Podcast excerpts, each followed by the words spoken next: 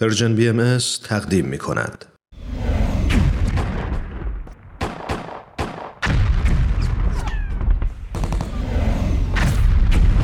معماران صلح.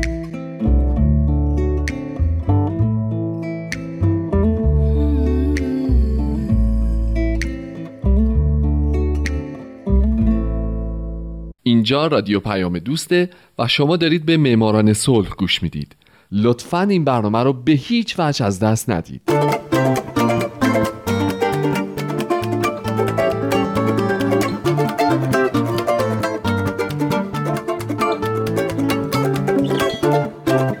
سلام به شما، به معماران صلح خوش اومدید. من تو این برنامه سعی میکنم به زنان و مردان و شرکت‌ها و مؤسساتی بپردازم که به خاطر فعالیت‌هاشون به نوبل صلح دست پیدا کردن. کسانی که یا تمام زندگیشون رو وقف صلح کردن یا در برهه‌ای از زمان کاری کردن که دنیا برای ما جای امن‌تری باشه. هومن عبدی هستم و از شما میخوام که به معماران صلح قسمت پانزدهم گوش بدید.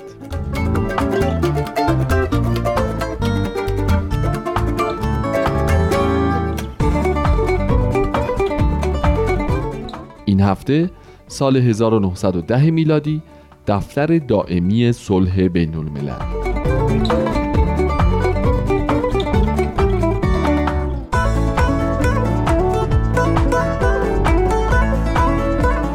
دفتر دائمی صلح بین الملل یا آی پی بی بعد از مؤسسه حقوق بین الملل دومین مؤسسه‌ایه که برنده نوبل صلح شده.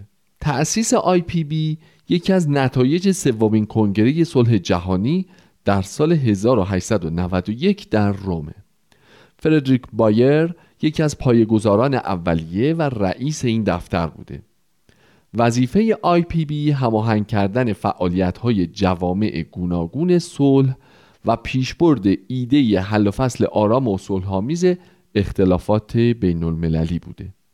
میدونین اون موقع ها آی پی بی یه جورایی خودش جنبش صلح مردمی بوده و تمام سازمان های صلح با این دفتر در ارتباط بودن. پس به خاطر تمام فعالیت‌هاش این دفتر در سال هزار و نهصد و ده شایسته دریافت جایزه نوبل صلح تشخیص داده شد.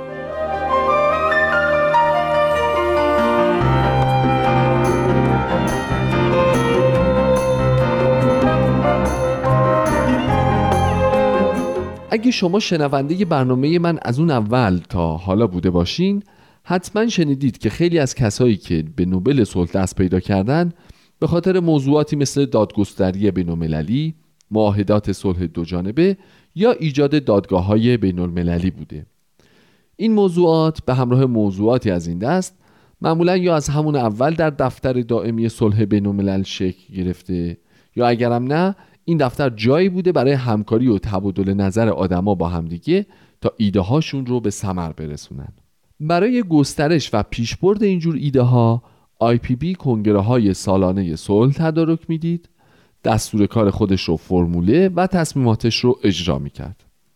همچنین این دفتر راه‌های ارتباطی میان افراد و سازمان‌های گوناگون فعال در زمینه صلح رو برقرار میکرد و اطلاعات، مقالات و دستاوردهای صلح رو از طریق نشریه دو هفتگیش با نام مکاتبات دو هفته‌ای و کتاب سالانشون با نام سالنامه جنبش صلح در اختیار اعضا قرار میداد و اینجوری تمام اعضا از مسائل مختلف با خبر می شدن و اگه پیشنهادی یا حرفی و صحبتی داشتن از این طریق می تونستن به گوش تمام اعضا برسونن.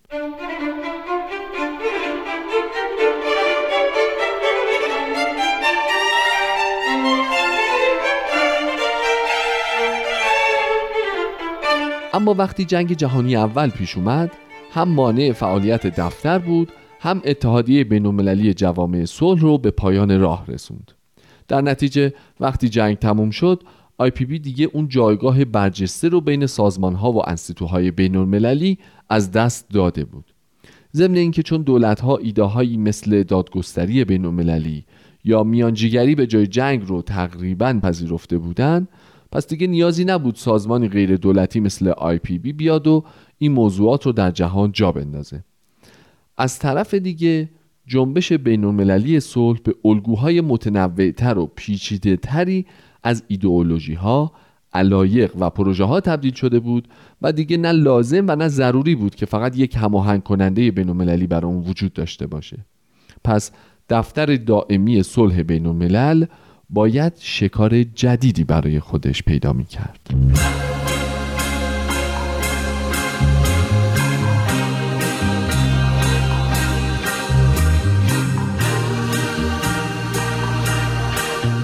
آی پی بی اومد و چیکار کرد؟ اومد و تلاش‌هاش رو در مراوده میان ایده‌ها و پیشنهادهای جنبش صلح متمرکز و ایده‌ها رو به جاهایی که در تصمیمات دولتی و نیمه دولتی درگیر بودن مرتبط کرد. بعد برای تسهیل بازسازی فعالیت‌ها و همکاری نزدیک با سازمان ملل متحد که البته تازه شکل گرفته بود، آی پی بی در هزار و نهصد و بیست و چهار به ژنو منتقل شد و هنوز هم مرکز اصلیش در اونجاست. آی پی بی همچنین به سازماندهی کنفرانس‌های سالانه، ایجاد کتابخونه و انتشار گاهنامه ادامه داد تا جنگ جهانی دوم.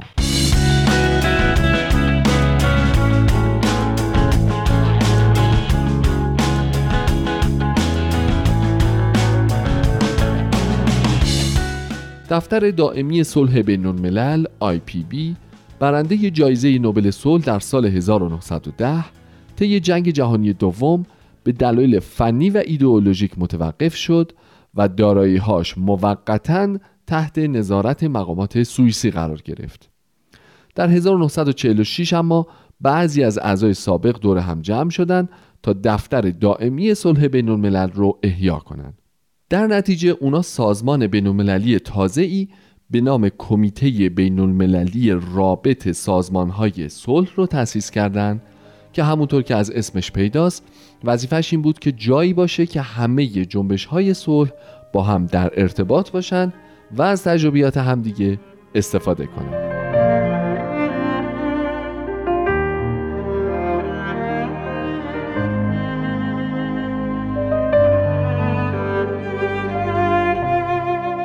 اون اوایل سازمان جدید به وجود اومده از طرف مقامات سوئیسی به رسمیت شناخته نشد، اما بالاخره بعد از سالها مذاکره در بیستم ژانویه هزار و نهصد و شصت و یک این کمیته به عنوان جانشین قانونی دفتر دائمی صلح بین‌الملل از سوی پارلمان سوئیس شناخته شد و دارایی‌های دفتر دوباره در اختیارش قرار گرفت.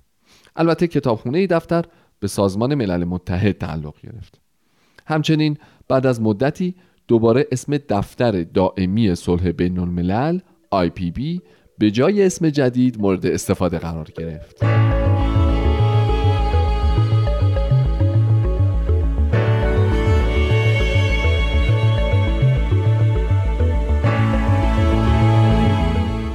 امروزه عضویت در دفتر دائمی صلح بین‌الملل برای سازمان‌های بین‌المللی که برای صلح و همکاری بین‌المللی فعالیت می‌کنند یا شوراهای ملی صلح یا فدراسیون‌هایی که با جنبش‌های صلح در کشورهای خودشون فعالیت می‌کنند و همچنین برای سازمان‌های ملی یا محلی که مستقیماً برای صلح تلاش می‌کنند امکان پذیره.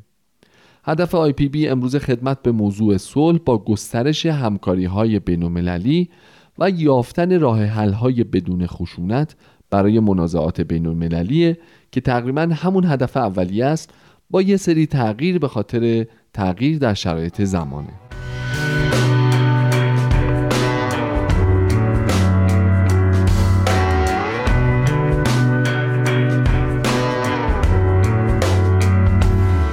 آی پی بی همچنان به عنوان محلی برای روشن شدن ایده ها و هماهنگ کردن فعالیت های سازمان های مختلف صلح فعالیت میکنه، اما تا اونجایی که خود گروه ها تمایل دارن و دیگه به عنوان نماینده دائم، تصمیم گیرنده یا سخنگوی تمام جنبش های صلح فعالیتی نداره. ضمن اینکه دفتر دائمی صلح بین‌الملل هنوز کنفرانس های مختلف صلح رو برگزار میکنه، اما بیشتر بر حل مشکل و معضلی خاص متمرکزه تا یافتن راه حل های جهانی.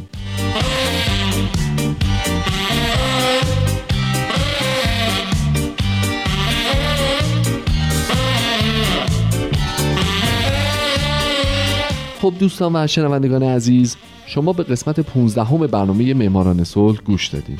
در سال هزار و نهصد و یازده باز هم جایزه نوبل صلح به دو برنده اهدا شده که من اگه شد هفته بعد به هر دو نفر خواهم پرداخت.